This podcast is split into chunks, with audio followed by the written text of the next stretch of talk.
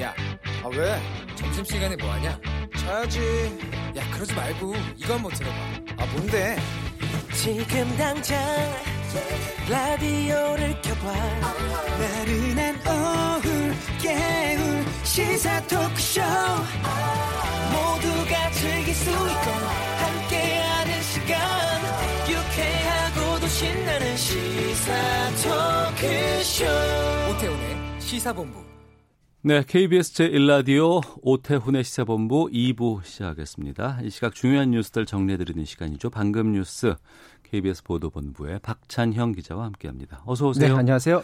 경북 성주 사드 기지에서 주민과 경찰과의 충돌이 있었습니다. 이 내용 좀 알려주세요. 네, 오늘 새벽에 경북 그 성주군 사드 기지 앞에서 네. 경찰하고 주민들하고 충돌이 있었고요. 다섯 명이 부상했습니다. 어, 원래는 어제 오후 9시쯤에 예, 이 성주군에 있는 이 사드 기지로 어떤 장비가 반입된다라는 정보가 주민들한테 들어가 봤나 봐요. 그래서 네. 주민들 그리고 근처에 있는 뭐 시민단체 관계자들 한 50여 명이 먼저 모였고요. 이후에 경찰들이 3,700여 명이 투입이 돼서 입구를 봉쇄를 했습니다. 네. 그리고 어, 주민들한테 해산하라고 계속 요구를 하다가 새벽 3시 좀 넘어서 시위 참가자들을 강제로 해산을 했고요. 이 과정에서 아, 다섯 명이 부상, 부상을 당했는데 할머니 두 명 포함해서 여성 4명, 남성 1명이 병원으로 옮겨졌습니다. 뭘 반입했길래 이렇게 주민들이 많이들 모였냐. 지금 국방부가 반입한 건 오늘 이제 발표를 했습니다. 네. 유도탄입니다. 어, 이 이종희 소성리 성, 어, 성주 사드 저지 투쟁 위원장이 예, 입장을 밝혔는데 국방부가 당초에는 후, 이 장병들의 후생 복리를 위한 그런 시설물만 분명히 들어온다고 했지 음. 어떤 군 관련 장비가 들어온다는 얘기는 없었다 이렇게 주장을 하고 있거든요. 예. 당초 국방부도 한미 장병 근무 여건을 개선하겠다라는 입장이었었고 이후에 이제 일부 노후 장비를 교체하기 위한 것이다라고 했는데 이 일부 노후 장비가 뭐냐가 음. 오늘 아침 에 밝혀졌는데 유도탄이었다라는 거고요. 그럼 여기에 추가로 이 미사일이 들어갔느냐? 그러니까 기존에 만약 10개가 있어야 되는데 10개 더 추가로 몇 개가 더 들어간 거냐? 그러면 이제 주민들이 난리가 날 일인데 예. 국방부 입장 은 뭐냐면 기존에 가지고 있던 미사일 자체가 연령이 다 됐다. 음. 그래서 그걸 똑같은 걸 노후된 걸 미사일만 바꾼 거지 추가로 더 반입한 것도 없고 네. 뭐 예를 들어서 발사대를 더 갖다 놓는다든지 이런 일도 절대 없었다 이렇게 밝히는데요. 이 사안이 굉장히 민감한 문제이기 때문에 우리 군이 미국으로부터도 이미 사전에 정보를 받았었고 그리고 또 중국이 이걸 중, 에, 주시하고 있잖아요. 이 예, 레이더망이 중국도 다 걸리고 있기 때문에 예. 그래서 중국에도 이러한 사실을 전해줬다고 합니다. 음. 그러니까 추가 배치가 아닌 교체 배치다. 국방부 입장은, 입장은 그렇습니다. 네. 알겠습니다. 코로나19 오늘도 50명을 넘어섰어요. 네, 지금 신규 확진자 수가 하루 새 58명이 늘었고요. 서울 20, 경기 20, 인천 18명 모두 수도권에서 발생을 했습니다. 지금 신규 확진자 수가 50명 이상이 일주일 이상 계속이 되면 정부가 이제 거리두기 방침을 바꾼다고 하지 않았습니까? 네. 어제 79명에 이어서 오늘도 50명이 넘어서 정부가 비상하게 지금 상황을 예의주시하고 있는데 전날 지금 부천 쿠팡 물류센터 관련 확진자가 총 69명이었습니다. 예, 예. 근데 하루 새 또 계속 늘어서 현재 최소 이 물류센터와 관련해서 97명이 아, 확진 판정을 받았고요. 예.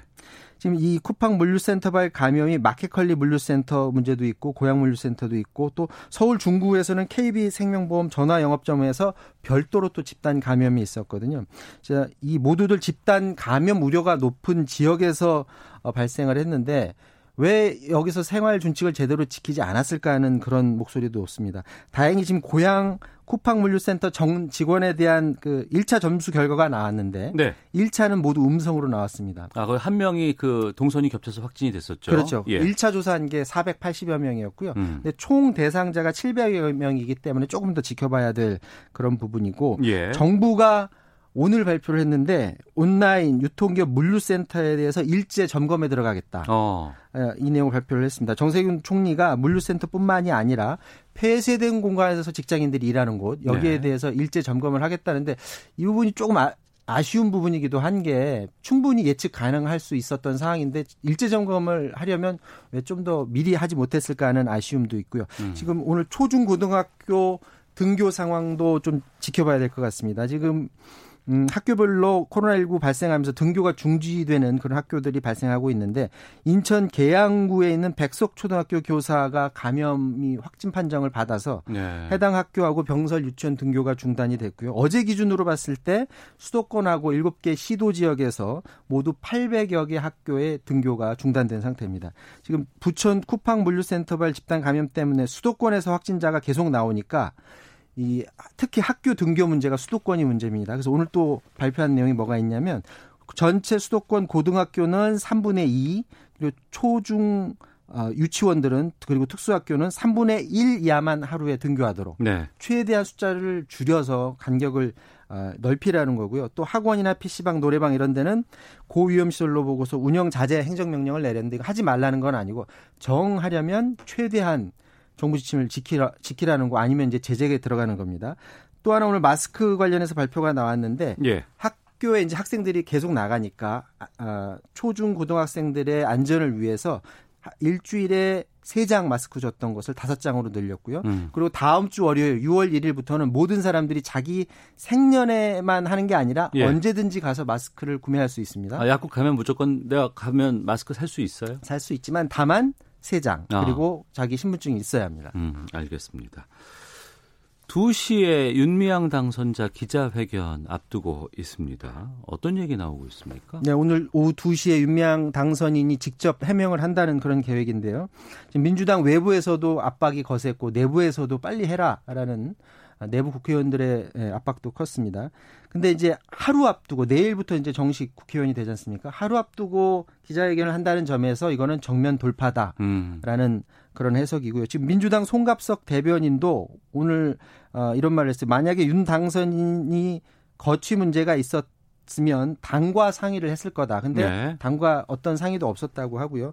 회견에서 거치 문제는 다루지 않고 본인의 소명, 음. 그동안 의혹에 대해서 어, 얘기가 있을 거다라는 그런 말을 했습니다. 윤 당선인에 대해서 이용수 할머니가 당초에 이제 문제 제기를 했던 거는 왜 여기를 떠나서 국회의원이 되려고 하느냐. 예. 그걸 아쉬워했었던 거고 또 하나는 수요 집회에서 모금되는 돈 도대체 이거 투명하지 않다. 이 부분만 음. 문제 제기를 했었는데 이후에 이제 일부 언론들이 각종 의혹들을 지금 쏟아내고 있죠. 예. 지금 뭐 기부금을 유용했 했던 것 아니냐, 회계 처리 역시 부실했던 것 아니냐, 그리고 경기도 안성의 위원부 할머니 위한 쉼터가 시세보다 훨씬 비싸서 몇 억의 시세 차익을 혹시 뒤로 챙긴 것 아니냐 이런 의혹들이 있는데 지금 윤미향 당선인이 직접 나서지 않고 지금까지 모양새를 보면 다른 사람들이 지금 해명을 하는 네네. 모습들이 보입니다. 어. 팩트 체크가 이루어진다거나. 그렇죠. 쉼터 예. 같은 경우에는 그 직접 판 당사자가 음. 나와서 무슨 소리냐 나는 오히려 시세보다 싸게 판 거다라고 주, 어, 주장을 하기도 했었고 예. 또 이제 자금 유용 유용 관련해서는 회계 전문가가 방송에 나와서 아 그거는 지금 회계에 대해서 제대로 이해하지 못하는 일부 언론들의 잘못된 기사다라면서 조목조목 반박을 했는데 이제 관심은 지금 외부 사람들이 다 해명을 해줬잖아요. 음. 과연 오늘 오후 2시 자리가 조목조목 다 반박하는 자리가 될지 아니면 이전처럼 두루뭉술을 하게 넘어갈지 이게 이제 지켜볼 관건인 것 같습니다. 알겠습니다. 방금 뉴스 KBS 보도본부의 박찬형 기자와 함께했습니다. 고맙습니다.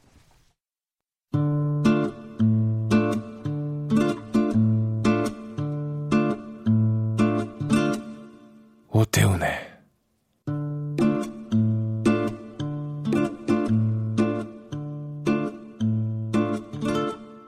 시사본부. 네, 1시 9분 됐습니다. 시사본부 청취자 여러분들의 참여 기다리고 있습니다. 샵 9730으로 의견 보내주시면 되고요. 짧은 문자 50원, 긴 문자 100원.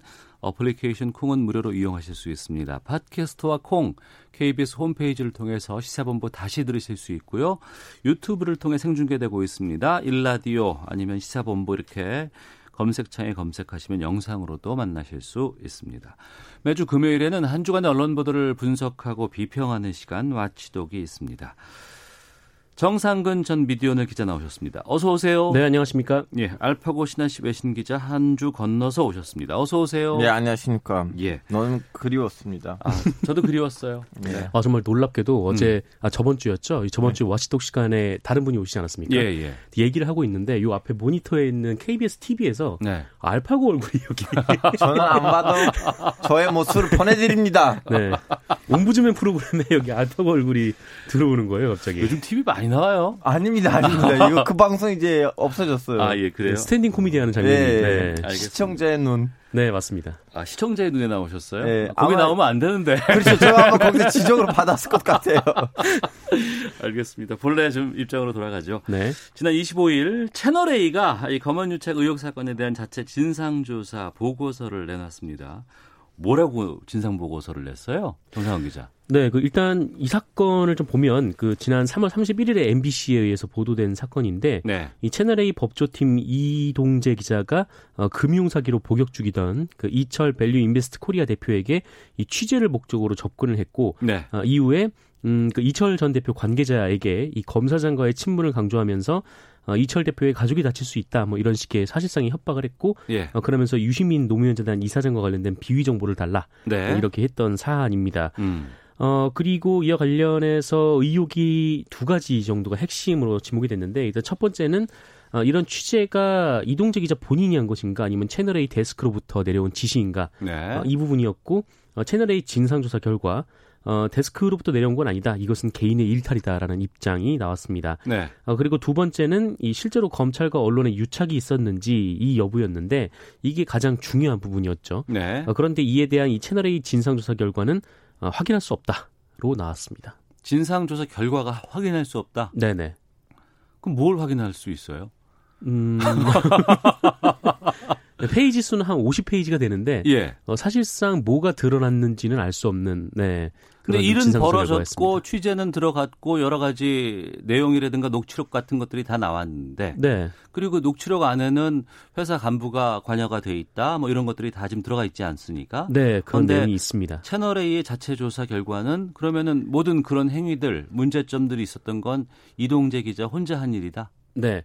어, 그런데 이 진상조사 보고서를 보면서 좀 봐야 될게 네. 그 이동재 기자가 어, 회사에 네. 증거품을 제출을 했는데 네. 이 노트북 한 대 그리고 휴대폰 두 대를 제출을 했어요. 그 안에는 많은 내용들이 들어가 있을 거 아니에요. 네, 그 어쨌든 이 이철 전 대표 측 인사가 음. 이 채널A 기자가 자신의 휴대폰으로 네. 이 검사장과의 통화 내용이라면서 어, 들려준 목소리가 있었고 네. 친분을 과시를 했고 예. 어, 그 목소리가 이 자신이 확인을 해보니까 그 검사장의 목소리가 맞더라 이렇게 진술을 했었거든요 MBC에. 네.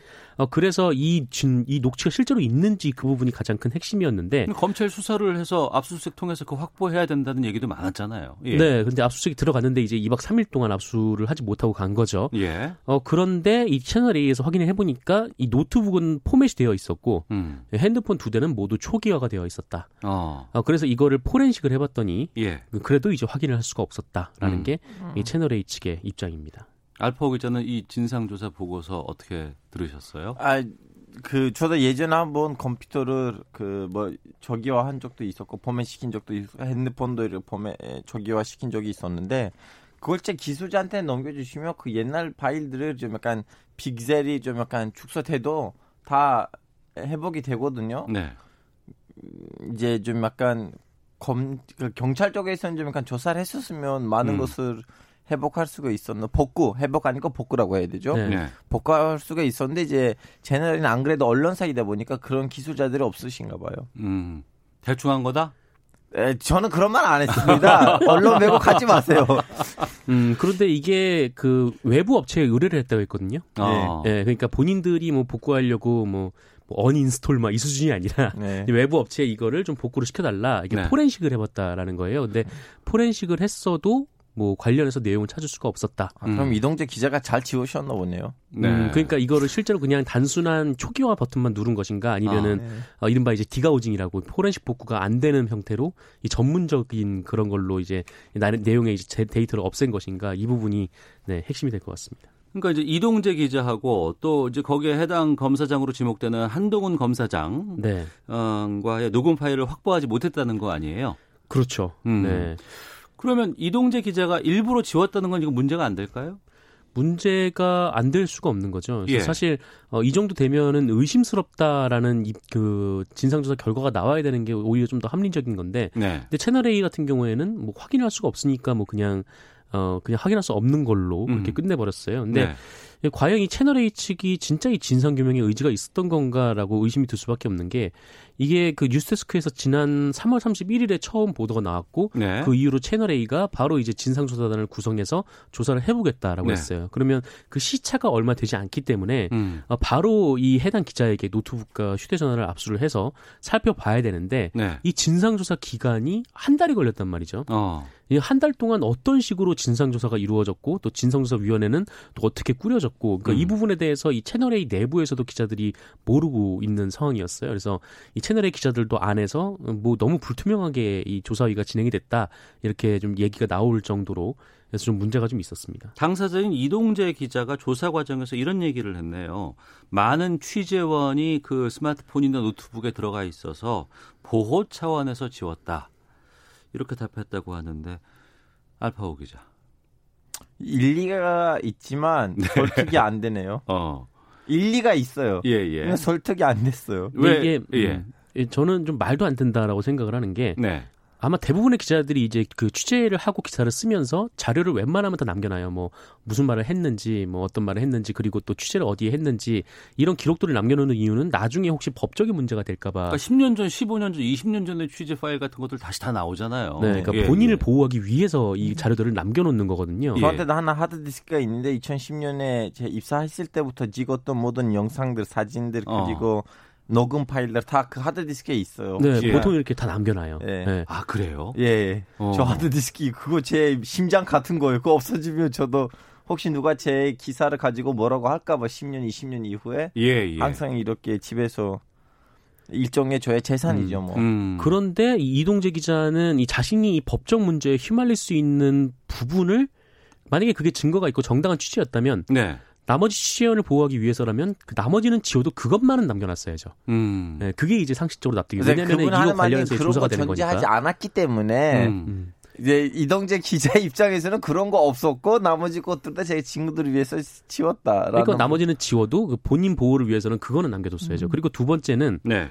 어, 이게 만약에 정말 뭐 검찰이 가져가려 그 검, 검찰이 가져간 상황이었다 혹은 외부에서 들고 가는 상황이었다라고 하면은 뭐 베개 하나 정도는 이해를 해줄 수가 있는 부분이 있는데 회사 내부에서 진상조사위원회를 꾸린 거거든요. 네. 그러니까요. 그러니까 네. 본인이 취재원을 누구로 활용했다라는 거는 회사 내부에서는 데스크들하고 공유를 한단 말이죠. 그리고 그 취재 재산, 아, 취재 활동은 회사의 자산일 수도 있는 거 아니에요? 네. 왜냐면은 그 취재원이 누군지 신빙성이 있어야 이른바 이제 데스크라는 음. 뭐 팀장이건 부장이건 믿고 그 기사를 내보낼 수 있는 거 아닙니까? 근데 네. 팀장이나 부장한테까지 취재원이 누구다라고 속이고 그렇게 하지 않는단 말이죠. 음. 뭐 그렇다면 회사에서 진상 조사를 하는데 왜 관련 내용을 지웠는가에 음. 대해서는 의문이 남을 수밖에 없죠. 왜 지웠을 것으로 알파고 기자는 전망하세요? 아 자기 동료들이랑 술자리 갔을 때 369, 369 게임을 했을 때 사진도 찍고 좀 약간 창피하는 모습들도 사, 진으로 남을 수 있을까 개그식으로 보지 마시고 진중하게. 아 선생님 저는 왜냐면 그 말 자체가 음. 일리가 있어요. 왜냐면 예전에는 저는 이제 터키에 있었던 어떤 사건 때는 이제 경찰이 사람들의 이제 핸드폰을 도청하고 다음에 이거 다 드러났는데 네. 진짜 사람을 쪽팔리가 하는 것들까지 다 나오거든요. 예. 그래서 그때는 이제 뭐라고 해야 되나 그걸 이제 일부러 삭제하고 이렇게 했어야 되는 상황들이 있었는데 음. 분명히 이제 방금 전에 말씀드려서 저는 설득이 안 됐어요. 어. 근데 일리 있는 말이긴 해요. 왜냐면 네. 자기 친구들이랑 관련된 파일들도 사생활이 있는 것들로 들어갔어야 되는데 여기는 문제는 우린 지금 문제를 가지고 제일 끝부분에서 다루고 있는데 제일 앞부분이 뭐냐면 이 사건이 터지자마자 음. 관련된 시민 단체들이 빨리 가서 언론 그 뭐지 그 고소를 해서 빨리 그때 경찰이 와서 이걸 수사를 했었어야 되는데 네. 다음에는 경찰이 수사했을 때도 그 고소를 하는 시민 단체들이 다 이렇게 감시를 했었어야 되는데 이건 애초부터는 그냥 회사 내에서 음. 사내에서 이제 조서로 가다 보니까 이러한 모습들이 나온 거죠. 이제 네. 우리는 시민으로서 이 시민 사회로서 이 사건을 애초부터는 제대로 잡 음. 지 못했기 때문에 지금 이런 현상이 나온 거라고 저는 네. 봐요. 앞서 좀 부적절한 단어를 하나를 쓰신 게 있어서 아, 뭐, 뭐, 그건 제가 뭐예요? 좀 양해를 좀 부탁드리고요. 뭐, 뭐, 뭐, 팔린다 하는 부분들. 뭐, 아, 아, 저 예. 그걸 그런지 아. 몰랐어요. 아, 예. 장, 장피하다라고 아, 할게요. 예, 예. 아, 예. 고맙습니다. 자, 그러면 네. 이렇게 정리를 해보겠습니다. 채널 A의 이번 그 진상 자체 진상 보고서는 좀 부실해 보이는 어, 편이에요. 부실해 보여요. 많이 네네. 부족해 보이고 어떻게 이걸 재조사를 해야 된다고 보시는지 의견 듣겠습니다. 음, 그저 하나만 좀 덧붙이면 네. 이 간부들 그러니까 채널 A가 아, 이 기자의 이제 개인적인 행동이지 이 간부들이 그러니까 지시가 내려온 건 아니었다라고 했는데 음. 이 간부들도 휴대전화 내용 중에서 그 이동재 기자와 이른바 이제 온라인으로 SNS 그 그 뭐죠 메신저를 한. 것을 다 지웠거든요. 어, 그래요? 네. 어. 그러니까 데스크들도 그 기자와 대화 내용한 걸 다 지웠어요. 네네. 근데 그 채널 A의 결론은 그래서 의심스럽다가 아니라 어. 어 그렇기 때문에 그 증거가 없기 때문에 그 위에서 지시를 한 게 아니다라고 결론을 내렸거든요. 예. 근데 만약에 어떤 뭐 지시가 있어서 그 내용이 발각될까봐 이 데스크들이 어, 그 대화 내용을 지운 거라면 음. 정말 부끄러운 줄 알아야 되는 네, 일인 거죠. 근데 선배님 솔직히 말하자면 네. 이 뭐라 해야 되나? 심 방금 전에 했던 말로 다시 원점으로 갈 것 같은데 저 진짜 저한테 지금 갑자기 경찰에서 개장 같은 급을 주고 제가 이걸 음. 조사를 하면 네. 웬만한 거 다 덜어낼 수가 있어요. 어. 예를 들어 그 이제 이분들이 쓰는 통신 회사가 있을 거 아니에요. KT나 예. SK 등등등. 그 회사들만 이러고 가서 좀 약간 검찰을 제대로 가서 좀 수사를 하면 그날 누구 누구랑 어떤 대화를 하는지 어떤 문자를 주고받았는지 알 수가 있고 그리고 이제 이철 씨가 이제 그 구치소인가 아니면 교도소한테 그런 넋지력을 들었다고 하잖아요. 예. 그럼 그때 그 당시에 CCTV가 있을 거예요. 음. 그때 이제 기자가 이렇게 핸드폰을 밀어내면서 야 봐봐 검찰이 이렇게 이렇게 하는- 그것만 포착됐어도 나 이철 씨가 들은 건 아니고 이제 이철 지인이죠. 씨의 지인이 예, 예. 아 지인이 네. 음. 이- 이- 그 지인이랑 그- 만나는 네. 장소가 있을 거 아니에요. 예, 예. 커피숍이라든가 등등등. 그건 또 MBC가 또 확인을 한 거고요. 네네. 예. 예. 이것들 다 진짜 뭐라고 해야 돼? 누가 이걸 제대로 수사하면 음. 어딘가는 구멍이 있을 건데 네. 그렇죠. 우리 지금 KBS의 어태훈의 시사 본부만 이렇게 열심히 이걸 따지고 있고 우리 사회가 별로 관심을 갖고 있지는 않는 거예요. 음. 그러니까 이게 만 지금으로서는 뭐 조사를 뭐 다시 어떻게 한다라고 해도 뭐 믿을 수 있는 조사 결과가 나온다고 A는 못 네. 맡기겠어요, 이거는. 이게 예. 마- 그렇게 나올 수는 없는 거고 이게 그렇다면 이게 수사를 해야 되는 그러니까 뭐 가장 좋았던 거는 서로 검찰은 검찰 부분에서 확인을 하고 음. 또 이제 채널 A는 채널 A 부분에서 이 정확하게 확인을 해서 이 대조를 해보는 게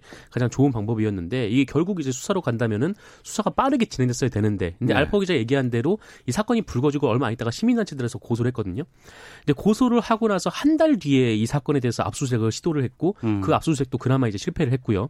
뭐 그 이후로 이미 제출을 받긴 했지만 그리고 또 지금 한 달이 또 지났는데 이거 관련해서는 아무런 뭐 얘기도 나오지 않고 있어요. 그러니까 관계자들을 조사를 하긴 했지만 어, 실제로 연루됐다는 검사장, 그러니까 한동훈 검사장에 대해서는 검찰이 조사를 하지 않고 있는 그런 상황이거든요. 네. 그래서 이렇게 해서 결론을 낼 수 있겠는가 검찰도 음. 네, 그 부분에 대해서 좀 의구심이 듭니다.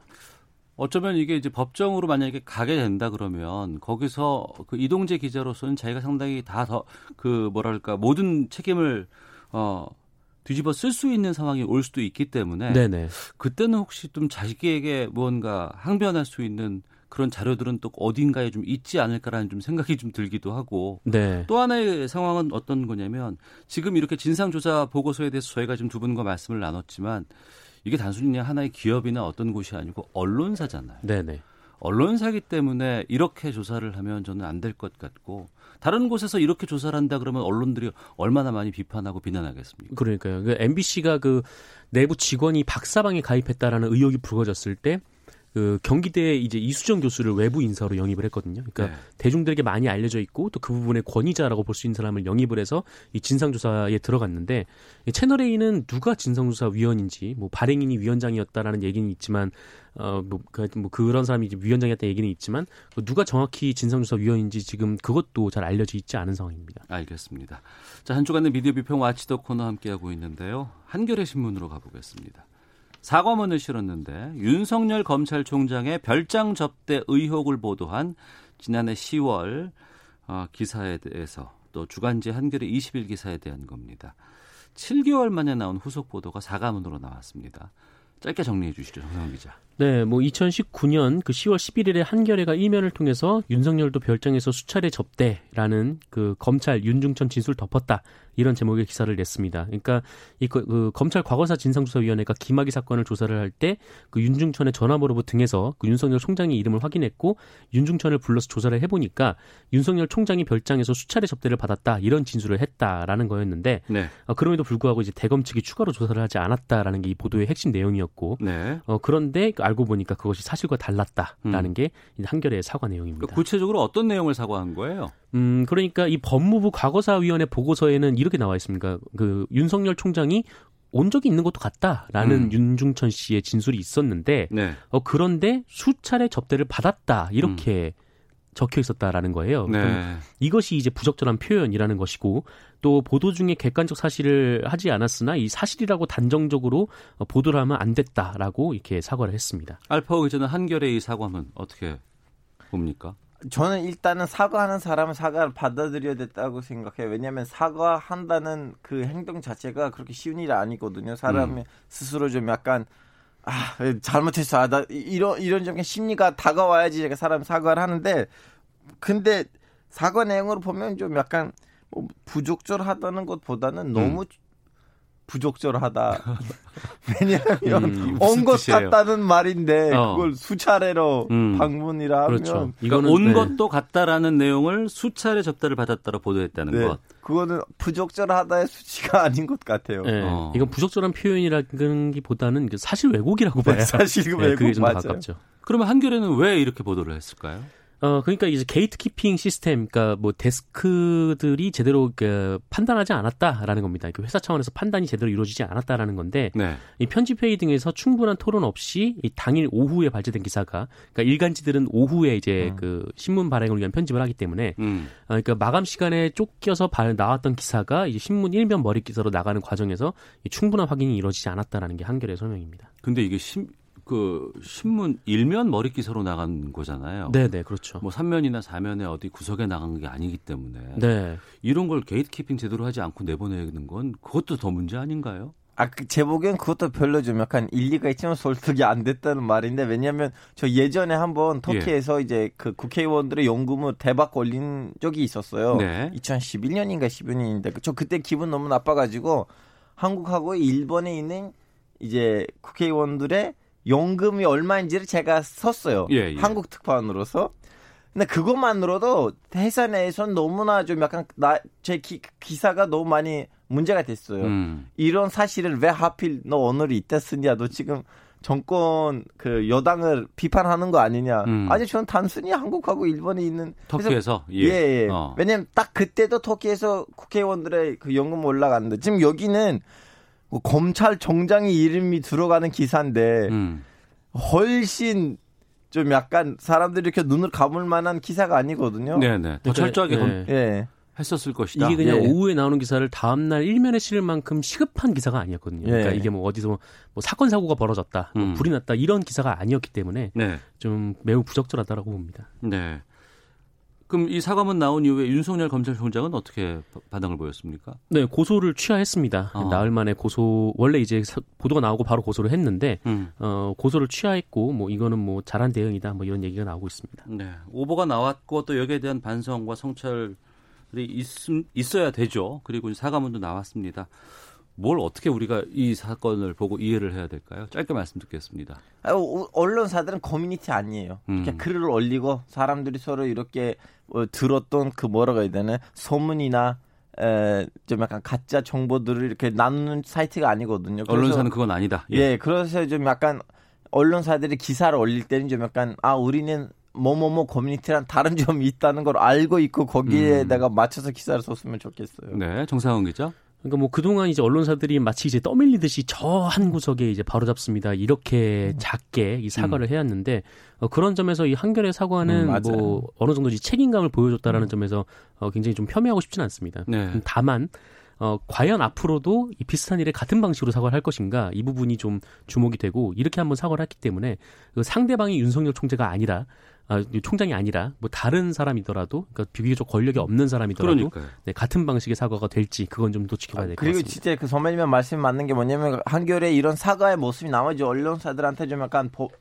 법, 모범이 됐었으면 좋겠어요. 예전에 네. 진짜로 이렇게 크게 사과한 사례가 거의 없어요. 21대 국회에서 뭐 징벌적 배상제도 뭐 이런 얘기까지도 좀 나오고 있는 지금 여론이 또 꽤 많이 네. 있어요. 네. 그런 거 해야 된다는 것처럼. 단순히 그냥 뭐 언론사가 사과하는 것 넘어서서 이제는 금전적으로 배상해야 된다까지라는 요구를 국민들이 많이 좀 얘기하고 있다는 것 좀 우리가 생각해 봐야 될 것 같습니다. 마치도록 마치도록 하겠습니다. 두 분 말씀 고맙습니다. 고맙습니다. 네, 감사합니다. 헤드라인 뉴스입니다. 문재인 대통령이 다음 달 1일 청와대에서 6차 비상경제회의를 소집해 3차 추가 경정 예산 편성 등을 논의합니다. 더불어민주당 지도부가 21대 국회 임기 시작을 하루 앞두고 법정 시한 내 개원을 거듭 강조했습니다. 미래통합당 측이 국회법에 규정한 날 개원하기로 최대한 노력한다라고만 한 데 대해 정시 개원을 압박한 것입니다. 복직을 요구하며 서울 강남역 사거리에서 고공농성 중인 삼성 해고 노동자 김용희 씨가 오늘 고공농성을 마칩니다. 지난해 6월 농성을 시작한 지 355일 만입니다. 중국이 홍콩 보안법을 통과시킨 어제 미국 해군이 영유권 분쟁 지역인 남중국해에 또다시 함정을 보내 중국에 무력 시위를 했습니다. 지금까지 라디오 정보센터 조진주였습니다. 이어서 기상청의 송소진 씨입니다. 미세먼지와 날씨 정보입니다. 공기는 깨끗한데 오존 농도가 높습니다. 오존은 대기 중의 오염 물질이 강한 볕에 화학 반응을 일으키면서 발생하는데요. 호흡기와 눈에 해롭습니다. 오늘 오존 농도가 전국 많은 지역에서 나쁨으로 오르니까요. 주의하시기 바랍니다. 미세먼지 농도는 전국이 좋음에서 보통을 유지하겠습니다. 한편 기온이 크게 올라 초여름 더위가 나타나고 있습니다. 오늘 낮 기온이 서울 27도, 대전 28도, 광주, 대구 29도까지 오르겠고요. 크게 오른 기온에 대기가 불안정해지면서 강원 영서 중남부와 경북 북부 지역은 오후 한때 천둥 번개를 동반한 소나기가 쏟아지는 곳이 있겠습니다. 현재 서울의 기온은 25.5도입니다. 미세먼지와 날씨 정보였습니다. 이어서 이 시각 교통 상황을 KBS 교통정보센터 이승미 씨가 전해드립니다.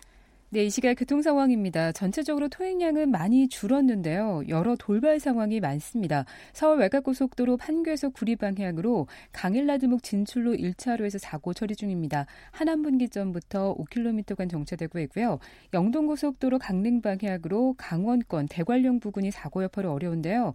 대관령 5터널을 지나 2차로에서 승용차와 화물차가 부딪힌 사고를 처리하고 있고요. 대관령 1터널부터 6km 구간 막히고 있습니다. 영남 경남권 중앙고속도로 부산 방향으로는 의성나들목을 조금 못 가는 곳인데요. 사고 때문에 1차로와 갓길이 차단되고 있어서 현재 2차로만 통행이 가능한 상태고요. 경부고속도로 부산 방향으로 충청권입니다. 입장 부근과 망양 휴게소 부근에서 고장난 차 여파 때문에 각각 1km 구간 정체되고 있습니다. KBS 교통정보센터였습니다.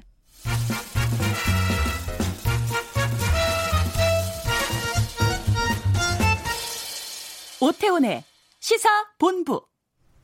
보통 사람들의 특별한 이야기, 특별한 사람들의 평범한 이야기. KBS의 인간극장을 가장 살, 잘 설명해주는 표현이 아닐까 싶습니다. 인간극장, 따라라랑, 따랑, 따랑 하는 거 많이들 기억하실 것 같아요. 제가 죄송합니다. 지금 밖에서 당황하는데, 2000년 5월 1일에 인간극장이 시작을 했고 벌써 20주년 맞았습니다. 20년 동안의 인간극장의 비결은 무엇일지 인간극장 제작하고 있는 두 독립 제작사에서 그 맡고 있는 분들입니다.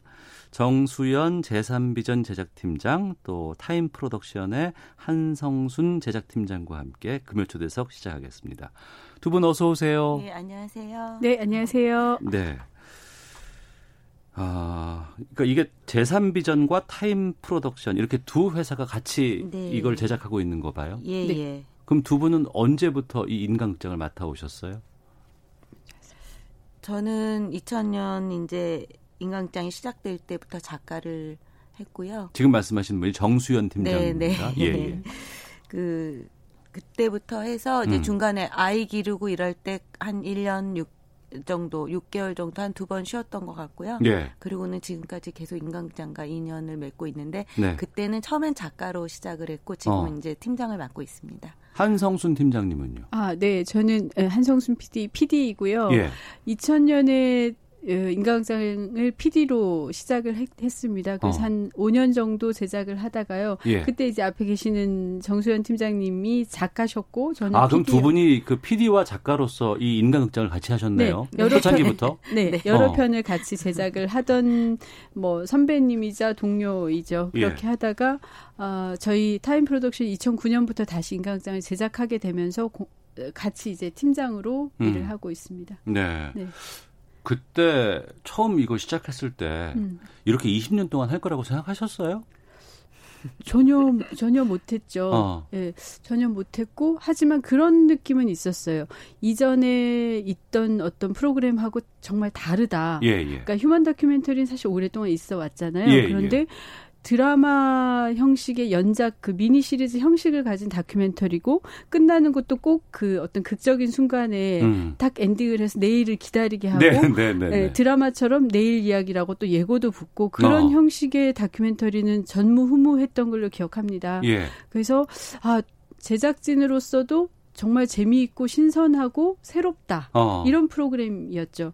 근데 20년을 하고 있, 할 거라고 생각 당연히 못했고 예. 제가 이 자리에 있을 거라는 것도 당연히 생각 못했습니다. 음, 그러면 정수연 팀장님께서는 당시에 작가셨는데 음, 네. 이걸 그 제작에 참여를 하고 여러 가지 글을 쓰면서 어떤 스토리 같은 것들을 만드는 데도 많이 좀 힘을 기울이셨을 것 같아요. 예. 근데 사실은 뭐 스토리를 만든다라는 표현이 이제 다른 제가 이제 다른 프로그램들을 할 때는 좀 굉장히 그게 중요한 작업인데 인간극장은 네. 특별히 어떤 스토리를 만든다라기보다는 자연스럽게 흘러가는 대로 오히려 어. 주인공의 어떤 마음과 도, 행동을 저희가 따라가는 아. 굉장히 팔로우 기법이었던 것 같아요. 예, 그래서 예. 특별히 여기에선 이런 얘기를 해야겠다가 아니라 그분들의 이야기를 듣고 여기에서 주제를 이렇게 찾아가야겠다 이런 작업의 방식으로 일을 했던 것 같아요. 음, 네. 20년 됐어요. 그리고 이번에 보니까 20주년 특집 방송을 방송하셨더라고요. 네. 예. 그럼 그 안에는 20년 동안의 모든 것들을 다 집약해서 넣었을 것 같고 네. 이건 정말 꼭 사람들에게 알렸어야 됐다 음. 아니면 이것만큼은 내가 너무나 감동받았다라는 음. 것들이 다 들어갔을 것 같아요. 음. 어떤 게 있었어요? 저희가 20주년 특집을 준비하면서 사실 이제 코로나 19 사태가 아니었으면 네. 많은 이제까지 출연하셨던 많은 분들 초대해서 식사라도 대접하고 싶고 출연자분들 그렇죠, 그렇죠. 그러니까 예. 말하자면 잔치를 한번 어. 열어보고 싶었어요. 예, 예. 그래야 한다고 생각하고 예, 예. 그랬는데 이제 그런 환경이 안 되니까 이제 어쩔 수 없이 저희가 특집 다큐멘터리 한 편으로 인간극장 20주년을 정리를 하는 다큐멘터리 한 편하고 인간극장 프로그램 안에서 5월 한 달 동안 이제 네 편을 선정해서 어. 그 후속 프로그램을 다뤘거든요. 예. 그래서 이제 저 재산비전에서 두 편 하시고 저희가 두 편을 했는데 그 네 편을 선정하는 과정 자체도 그 KBS 뭉클 TV라고 하는 유튜브 채널을 통해서 한 8,300여 명이 참여 해서 다시 보고 아. 싶은 인간극장을 뽑았어요. 예, 예. 그 중에 이제 제일 많은 부, 분들이 보고 싶어하고 궁금해하는 분들 네, 네 주인공을 선정했거든요. 음, 누구예요? 그렇게 해서 이제 재산비전에서 하셨던 네, 분은 저희는 이제 그 어, 무인, 40년 동안 무인도로 방치됐던 데에 예. 혼자 살러 들어갔던 이제 이용호 씨라고 어. 황, 스스로를 황도 이장이라고 하는 분이고요. 예, 예. 어, 두 번째는 그 비수금이라는 그 음, 오지에서 예. 어, 가족들을 정말 그 여장부처럼 거느리시면서 또, 음. 어, 좀 정말 이렇게 활기차게 살아가시는 그 어, 아, 할머님 한 분이 계셨는데 네. 그분을 되게 궁금해해서 저희가 그렇게 했고요. 예. 네. 그리고 이제 저희는 죽도 총각이라고 울릉도 바로 옆에 죽도라고 작은 섬이 있는데 예. 2004년 인간극장이 이제 초창기죠. 2004년에 부자의 섬이라고 아버지하고 아들 둘이 살던 죽도가 있었어요. 그때는 음. 부자의 섬으로 방송을 했고 예. 2015년에 저희가 다시 후속편을 했어요. 그 부자의 섬에 같이 사신 아버님이 돌아가시고 혼자 남은 김유곤 씨가 혼자 부모님이 다 일군 섬을 떠날 수가 없어서 혼자 외롭게 살고 있다가 드디어 결혼을 한다는 소식이 저희한테 어. 전해져서 예. 2015년에 죽도 총각 장가가다라고 해서 음. 방송을 했어요. 그리고 이제 2020년에 다시 그 장가간 죽도 총각이 도대체 어떻게 잘 살고 있냐 네. 궁금해 하셔서 저희가 그간의 틈틈이 힘겹게 아이도 낳고 기르고 그랬던 얘기들을 저희가 기록을 해놨거든요. 촬영을 해서 그래서 그분들 그러니까 세 식구가 사는 거죠. 아이까지 음. 21개월 된 민준이까지 그래서 그 죽도 총각이 드디어 아빠가 된 그 사연을 이제 했고요. 네. 하나는 그 2012년 11월에 방송했던 그 시모네 씨 이탈리아 건축가인데 한국 그 아내랑 결혼해서 그 삼청동 한옥에 살고 있어요. 한옥을 예. 지어서 어. 그분들도 반응이 굉장히 좋았어요. 그래서 그분들 다 이제 셋째가 태어나서 삼형제와 한옥에서 살아가는 얘기를 다시 한번 다뤘습니다. 예. 인간극장이 2000년에 시작을 했고 음. 이 2000년 시작할 때만 해도 KBS의 전성기였어요. 그랬죠. 그리고 여러 가지 교양 프로그램이라든가 네. 다큐라든가 이런 것들은 정말 내로라는 프로그램들이 네. 참 많았고 많았... 다양한 포맷에서 뭐 VJ 특공도부터 해서 엄청나게 많은 프로그램들이 있었지만 지금 거의 다 사라지고 네. 인간 극장은 음. 지금 20주년을 꾸준히 잘 지금 음. 유, 유지하고 또 지금도 많은 사랑을 받고 음. 있습니다.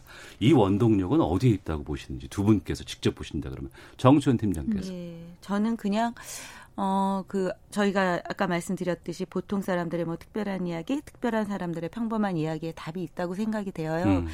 어, 사람들이 가진 힘. 네. 음, 그것을 아마 이렇게 좀 가장 극대화해서 보여준 게 인간극장이었다고 생각을 하는데요.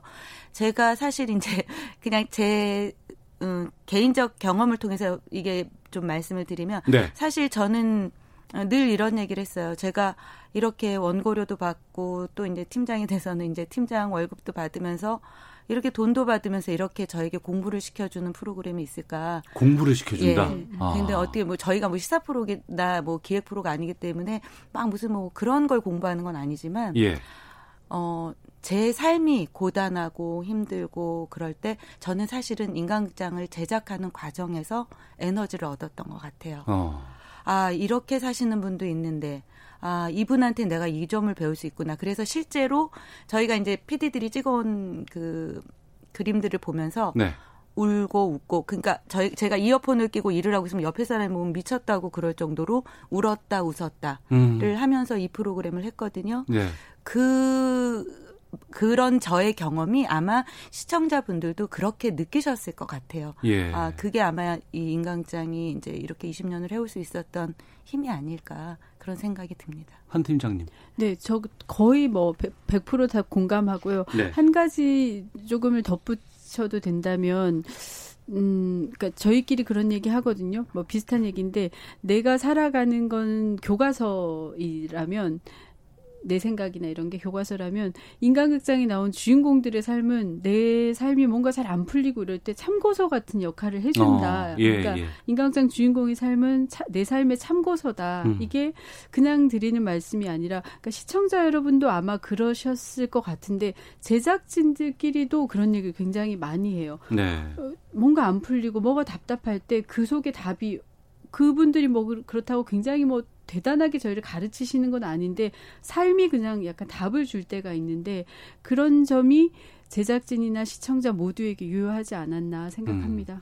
인간극장 떠올리면 우선 첫 번째로는 이 오부작으로 항상 돼 있잖아요. 예, 예. 예. 이 포맷은 항상 유지가 돼 있었고. 네. 그리고 따라라랑 이거. 네. 이건 어떻게 결정되는 거예요? 이게 이제 2000년에 처음 시작했던 그 기획을 했던 제작사가 지금은 더 이상 제작하지 않고 있는데 그 제작사에서 아마 오랜 기간을 통해서 제작을 했다고 들었고요. 네.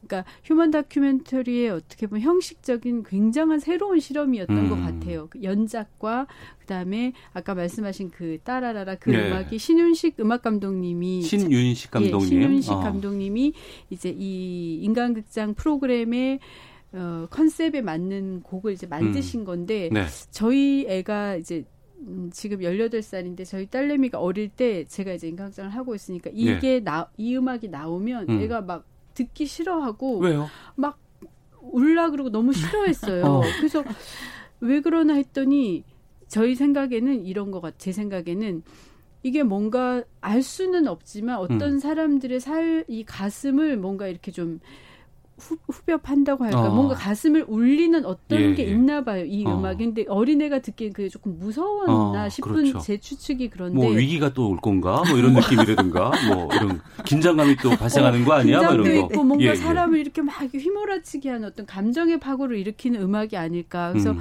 20주년 되면서 저희끼리 그런 얘기 많이 했어요 네. 이 음악의 힘이 지대했다 음. 아, 이 음악이 그리고 많은 예능 프로그램에서도 뭔가 좀 출연자가 어려운 상황이 있거나 위기를 극복해야 될 것 같으면 늘 인간극장 음악이 이 음악만 틀면 돼요. 네. 예, 예. 모든 게 다 설명이 돼버리잖아요. 그렇죠. 예, 뭐 예. 달리 설명할 필요 없이 그래서 어.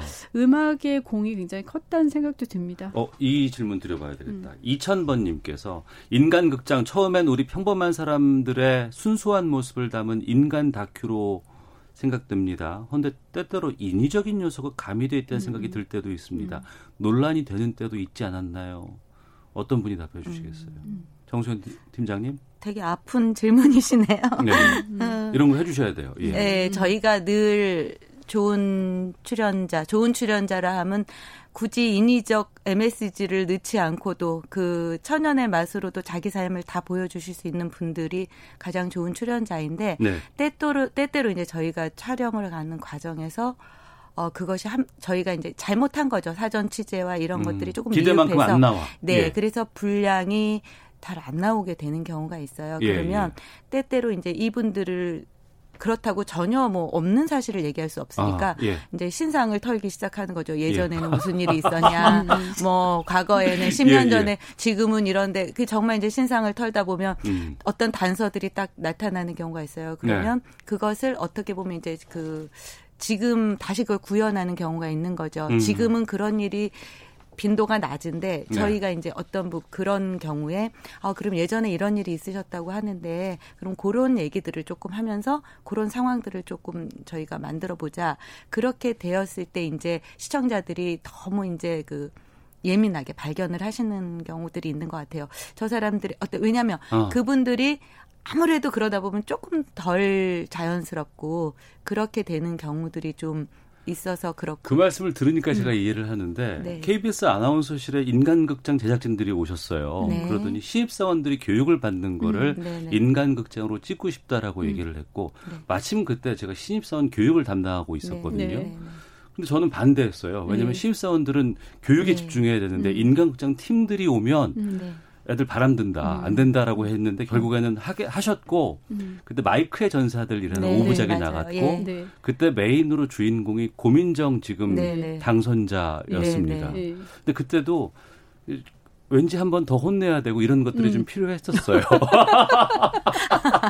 그렇죠. 약하게 해도 될 건데 예, 한번 더. 예, 예, 예. 어, 어, 그랬던 기억이 나네요. 네. 아, 그렇군요. 알겠습니다. 네. 자, 올해로 20주년 맞고 있습니다. KBS 인간극장을 제작하고 있는 아, 정수연 제3비전 제작팀장, 또 한성순 타임 프로덕션 제작팀장과 함께 인간극장에 대해서 좀 말씀을 나누고 있습니다.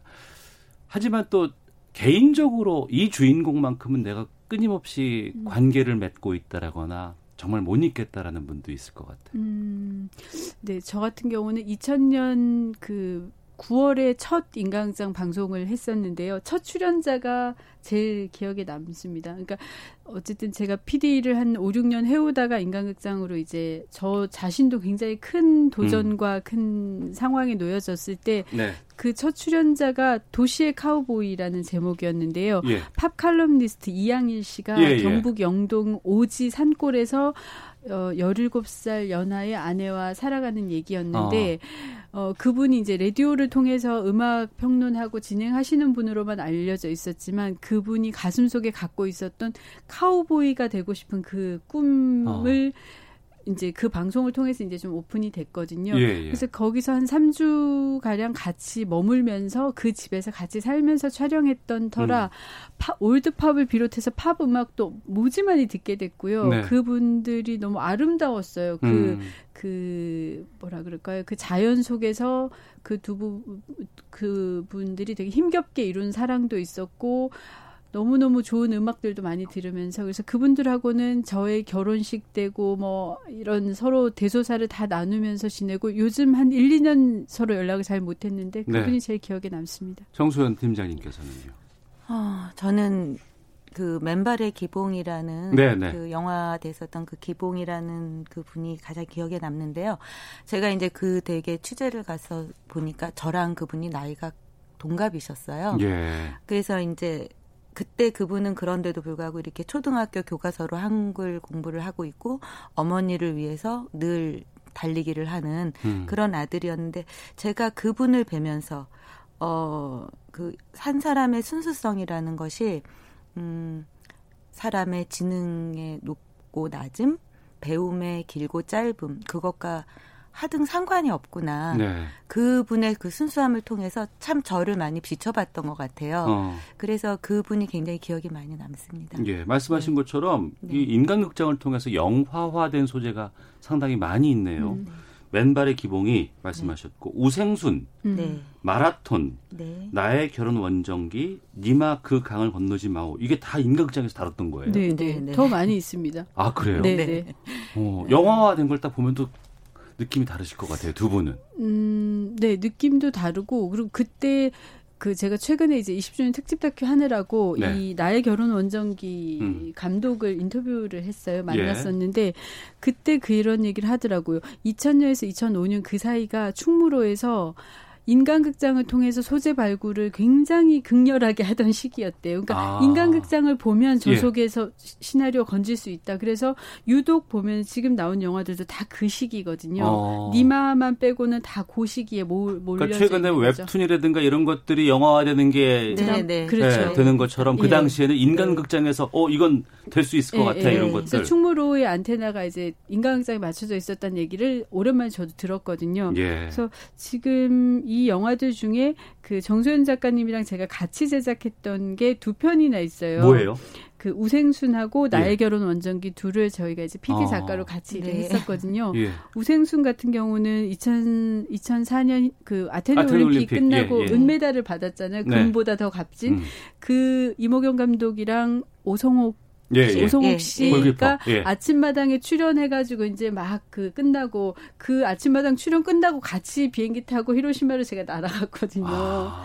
그래서 따끈따끈할 때 그 집에서 지금 같으면 상상도 못하지만 이모경 감독이 고국에서 이렇게 오셨는데 저랑 또 동갑이었어요. 예. 어디 숙소를 얻냐고 우리 집에서 같이 있자. 그래서 저희 그 작은 일본 맨션에서 3주 같이 동고동락하면서 촬영해서 나간 게 이제 그렇게 얘기 들어보니까 지금 21대 국회에서 지금 당선자가 두 명이나 나왔네요. 네, 그러네요. 아, 그러네요. 네, 저희 그거 몰랐는데요. 아, 그러네요. 저도 지금 막 네. 떠올랐어요. 네. 예. 아, 박용준 님께서 이 질문 주셨는데 네. 먼저 한규봉님께서는 이규원 아나운서는 오늘 안 나오시나요? 이렇게 질문 주셨고 네. 박영준님께서 인간극장의 장수 비결 중 하나는 내레이션이 아닐까 싶습니다. 음, 네. 성우 지망했을 때 이 내레이션 들으면서 자연스러운 내레이션을 훈련하는데 많은 도움을 받았습니다라고 주셨거든요. 네. 내레이션도 상당히 좀 의미가 깊고 중요할 것 같아요. 네, 그래서 인간극장들 사실 이제 작가가 쓰잖아요. 네. 그래서 이제 인간극장 작가는 저희가 그 젊고 기운 있고 그런 음. 작가들보다는 애기도 좀 낳아보고 어. 그다음에 좀 살아보고 예. 어 그래서 좀 흔히 말하는 다른 팀에서 별로 환영받지 못하는 연령대의 작가들이 음. 여기서는 좀 환영을 받아요. 네. 좀 살아봐야 이거를 쓸 수 있다. 그게 내레이션으로 또 표현이 돼야 될 거예요. 네, 근데 이제 저희가 초창기에는 이금희 씨가 너무 이금희 아나운서가 너무 그걸 잘 해주셨고 오래 하셨죠. 네, 예, 그 예. 뒤에 이제 그 다른 여러분들이 받 통을 이어받으셔서 했는데 음. 지금 이제 그 이견 아나운서랑 저희가 어제 점심을 먹었는데요. 예, 예. 이런 말씀을 하셨어요. 그 2016년인가 아니 아, 그 전에 2000년 음. 초반에 음. 그, 그 아나운서가 휴가를 가는 바람에 예. 그 대신 인강장을 한번 해주셨는데 음. 그때 나 너무 이 프로그램 하고 싶다 생각하셨대요. 아 이규환 네, 아나운서께서. 네, 아나운서께서. 어. 근데 그때 이제 그러나 다시 이제 다른 뭐 이제 잠시 하신 거니까 네, 그러다가 예. 인강장을 이제 뒤늦게 맡게 되셨잖아요. 음. 근데 그때 딱 인강기장을 하시면서 아 나 이때 하길 잘했다. 그러니까 음. 뭐냐면 이건 좀 세상을 알고 살아봐야 그러니까 내가 하고 싶을 때 하는 네, 것보다는 아. 네. 그참 본인이 살 만큼 살아서 좀 익은 다음에 예. 그 느낌들을 어. 다 살려서 그 녹음을 하실 수 있었다는 말씀을 들으면서 예. 어 저도 그런 것 같아요. 제가 처음 작가를 시작할 때가 37살이었는데 아 참 겁도 없었다. 그 음. 나이에 뭘 한다고 그런 남의 인생에 대한 이야기를 음. 썼을까 예. 그런 생각이 들어요. 그러면서 해도 해도 어려운. 전 사실 아. 지금도 어려워요. 음. 이제 제가 오래 했다 보니까 후배들이 이럴 땐 어떻게 해야 돼요라고 저에게 답을 묻지만 저는 이거다라고 말할 수 없어서 그냥 같이 고민해 보자. 그렇게 음. 얘기를 하는 게 참 어려운 프로그램이 아닐까 해도 해도 네. 그런 생각이 들어서 아마 그 나레이션을 하시는 분들 도 그렇게 그 익어가면서 나레이션을 하셨기 때문에 음. 이게 더 느낌이 있지 음. 않았을까 네. 그런 생각이 듭니다. 청취자 네. 김영란님 인간 극장 보며 울고 웃으며 힘을 얻고 삽니다. 앞으로도 10년 20년 이어지길 바랍니다. 박별희님 맞아요. 모든 사람들의 삶은 아름답습니다. 정유아님 아이는 음악을 들으면 또 엄마 일이 시작이구나 하는 두려움이 있는 건 아닐까 싶네요. 두 분 정말 오래 고생 많으셨습니다. 라고 지금 이렇게 계속해서 음, 문자 보내주고 음. 계시는데요. 어우, 들을 얘기가 또 많은데 시간은 한정돼 있고 네. 저희가 또 두 분이 추천해 주시는 노래 한 곡을 들으면서 마칠까 하는데 어떤 곡인지 설명 좀 해주시고요. 마지막 인사도 좀 부탁드리겠습니다. 네, 저희가 이 노래를 어제 같이 말씀을 드렸는데요. 네. 김동률님의 청춘인데 음악 깔아주세요. 예. 네, 음, 뭐 그냥 이 20년 동안 청춘을 보낸 모든 출연자와 모든 제작진에게 드리고 싶은 노래입니다. 예. 예, 그리고 이제 저희가 특집 다큐멘터리 했을 때 엔딩곡으로도 이 음. 노래를 어, 이 음악을 썼거든요. 예. 그래서 예. 모두 이 한때 우리와 같이 이 시절을 보냈던 분들이 어. 다이 시간을 통해서 위로받고 예. 또 기운을 얻고 이랬으면 좋겠습니다. 예, 보통 사람들의 특별한 이야기 계속됐으면 좋겠고요. 네. 또 그런 보통 사람들이 특별한 삶을 멋지게 끝낼 수 있는 그런 시간까지 두 분께서 음. 계속해서 노력해 주시길 부탁드리겠습니다. 예, 네, 감사합니다. 감사합니다. 예, 지금까지 타임 프로덕션의 한성순 제작팀장, 정수연 제3비전 제작팀장 두 분과 함께 인간극장 말씀 나눠봤습니다. 두 분 말씀 고맙습니다. 네. 자, 시사본부 이 노래 들으면서 인사드리겠습니다. 다음 주에 뵙겠습니다. 안녕히 계십시오.